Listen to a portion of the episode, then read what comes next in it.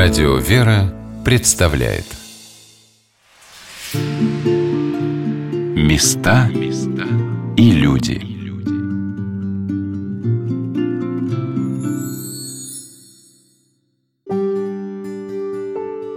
Сегодня на «Волнах Радио «Вера» мы рассказываем о старцах мужского монастыря Успения Пресвятой Богородицы Калужской Свято-Тихоновой пустыни.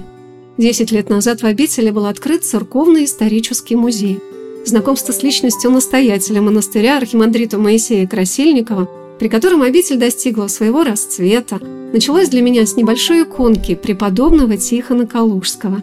Она уникальна и удивительна по своему исполнению. Ее написал сам отец Моисей на коре дуба, в котором подвязался преподобный Тихон Калужский. Судьба архимандрита Моисея Красильникова – это история, как человек с самого раннего детства, почувствовав призыв Божий, никуда с этого пути не сворачивал. Он ушел в юности в монастырь Оптина пустынь под руководством оптинского старца Льва без ведома родителей. Горячая вера и любовь к монашескому призванию убедила и его родителей, и наставников в правильности выбранного пути. Он трудился в монастыре в полном послушании старцам, смирении и усердии, возрастал в добродетелях, и его, уже иеромонаха, назначили настоятелем Свято-Тихоновой пустыни – не без скорби он уехал из родной Оптины, чтобы стать отцом многим и многим монахам-тихоновцам. Пример преподобного Тихона Калужского укреплял и помогал ему в созидании обители, которая стала в начале XX века одним из самых известных и почитаемых монастырей России. Архимандрит Моисей построил вновь Преображенский и Никольский храмы, больничный корпус с храмом всех скорбящих радость, самую высокую величественную пятиярусную колокольню – по его замыслу стал возводиться новый Успенский собор. Было организовано обширное монастырское хозяйство, питающее 230 человек братьев и поддерживающее и принимающее тысячи паломников. В XIX веке в обитель к преподобному Тихону Калужскому, чудотворцу, стекались со всех сторон Руси, и оптинские старцы часто направляли болящих искупаться в источнике, помолиться у мощей преподобного Тихона. Но самым главным попечением для отца-наместника – стало воспитание в тихоновских монахах традиции умного делания, науки из наук в духовной жизни, правильного, молитвенного и духовного возрастания. И это, по его словам, было гораздо труднее строительства храмов и монастырских гостиниц. С экспонатами и документами, представленными в музее, меня знакомила его директор Лариса Аксенова.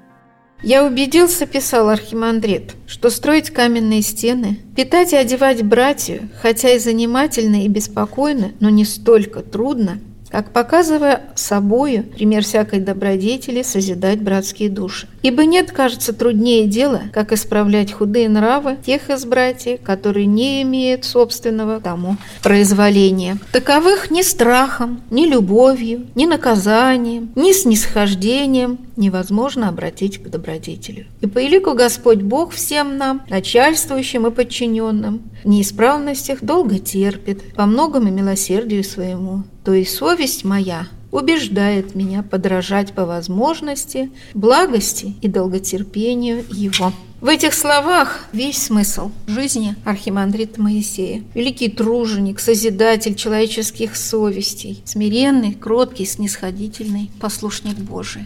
Вот он какой был наш архимандрит Моисей. Наместник Калужской Свято-Тихоновой пустыни архимандрит Тихон Завьялов рассказал, каким опытом, унаследованным им от старцев Оптиной пустыни, делился со своими посолами архимандрит Моисей Красильников. Рассвет старчества – это был при настоятеле монастыря отце Моисея. Он тоже был из Оптины, был учеником уже старца Макария Оптинского – Макарий тоже Оптинский тоже приезжал сюда, тоже поддерживал братьев Тихоновой пустыне. Так вот, благодаря тому, что отец Моисей вел откровение помыслов, вел такое духовное кормление старческое, которое было и в Оптиной пустыне, вот Бог помог и Тихоновой пустыне, и нас тоже возникли старцы. Конечно, поначалу старцев не было. То есть старцы, они необычные явления, они так просто так по назначению не появляются. Старец не может появиться с приезжением, допустим, архиерея. Это чисто такое же внеземное иное сверхъестественное явление. Но если человек нуждается в старце, если монастырь нуждается в старчестве, то Бог посылает таких опытных старцев. Поначалу приезжали там действительно оптинские старцы, как Лев и Макарий, а потом уже отец Моисей Красильников назначил на должность духовника иеромонаха Ефрема. Сначала иеромонах Ефрем ну, был обычным иеромонахом, но за счет благословения, за счет его личного подвига, постепенно он духовно возрастал, и вот уже к концу жизни он достиг плодов Духа Святаго. Его называли уже старцем. К нему приезжали множество людей, которые вот у него окормлялись. То же самое отец Герасим, после него и другие старцы, кто владели Иисусовой молитвой. Ну, просто их, о них мало известно, потому что, в отличие от Оптины, к нам не приезжали Достоевский, Алексей Толстой, Гоголь. К нам не приезжали такие известные писатели, поэтому как бы мало есть информации о Тихоной пустыне. Но один факт, то, что создали специально станцию Тихоной пустыни, когда делали Киевскую железную дорогу на Киев. И дорога такая с бричками, с лошадями была проложена от станции до монастыря, там 8 километров от этой станции до обители. И написано даже, что на праздник Тихона Приводон приезжало паломников более чем 15 тысяч человек. Это на чем-то говорит, что было очень много паломников. И даже когда мы сейчас смотрим современное состояние монастыря, видим здесь несколько гостиниц. Гостиницы очень большие. То, что монахи принимали столько людей, что все размещали, кормили, обслуживали. Это Тихона Пустынь была очень известным монастырем в начале XX века. Архимандрит Моисей Красильников был не только настоятелем Тихоновой пустыни, он являлся благочинным всех монастырей Калужской епархии.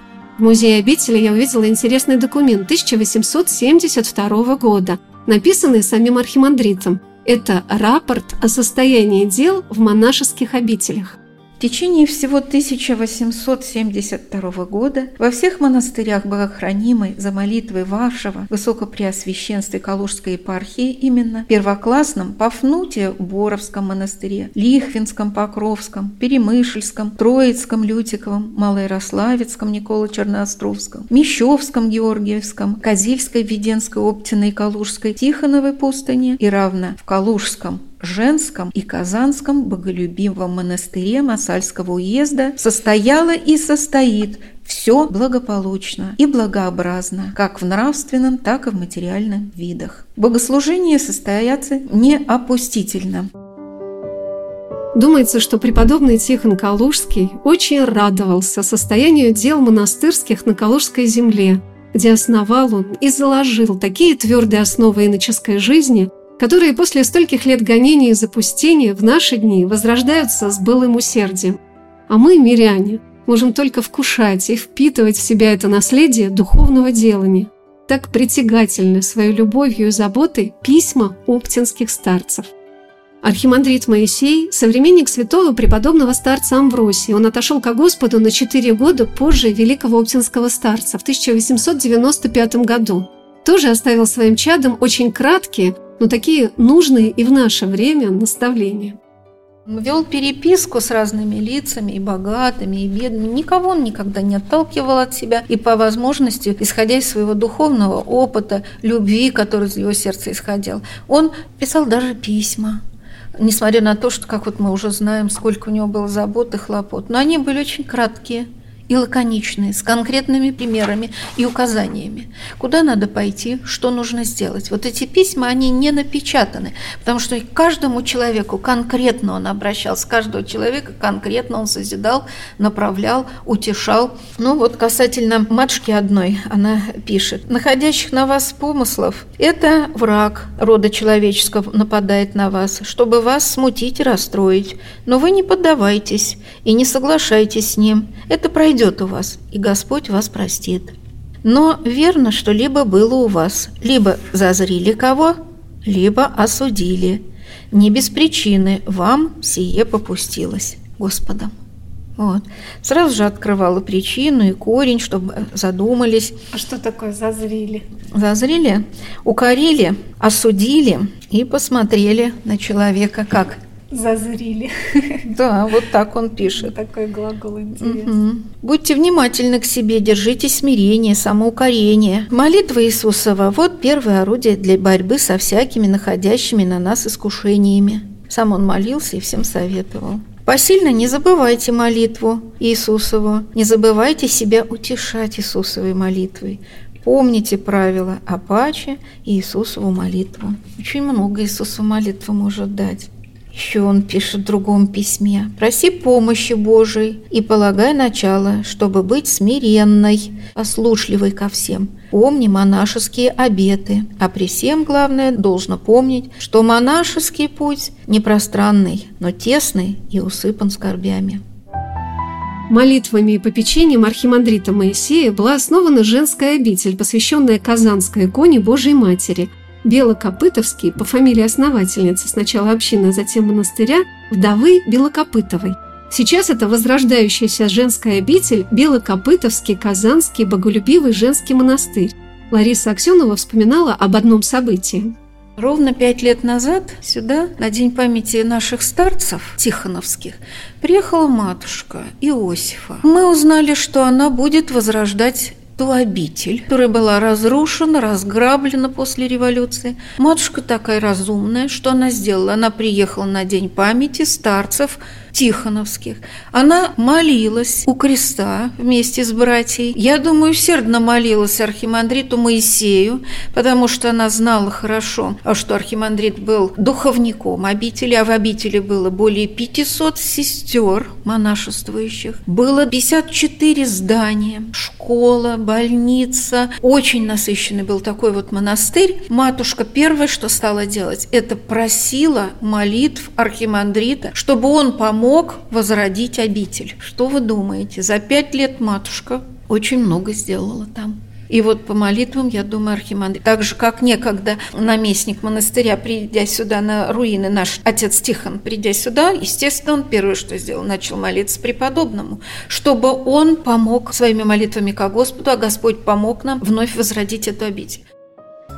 Ежегодно 17 ноября у креста, возведенного на монастырском кладбище Свято-Тихоновой пустыни, расположенного за Преображенским храмом, служится братская панихида по всей почившей братья обители. Есть у этого креста своя особая история, о которой рассказала архитектор монастыря Полина Гридасова.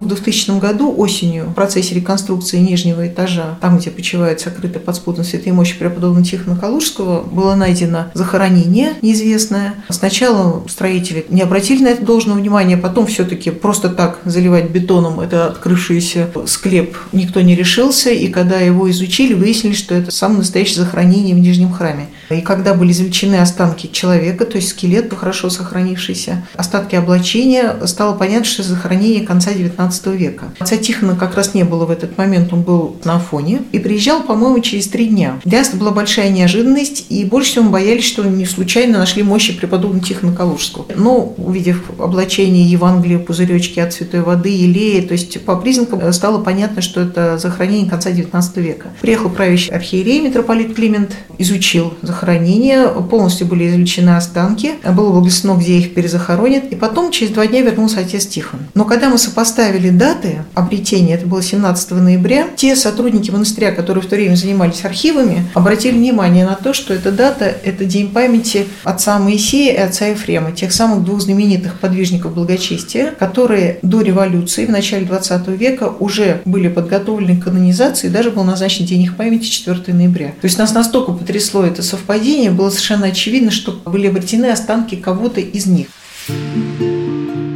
Места и люди.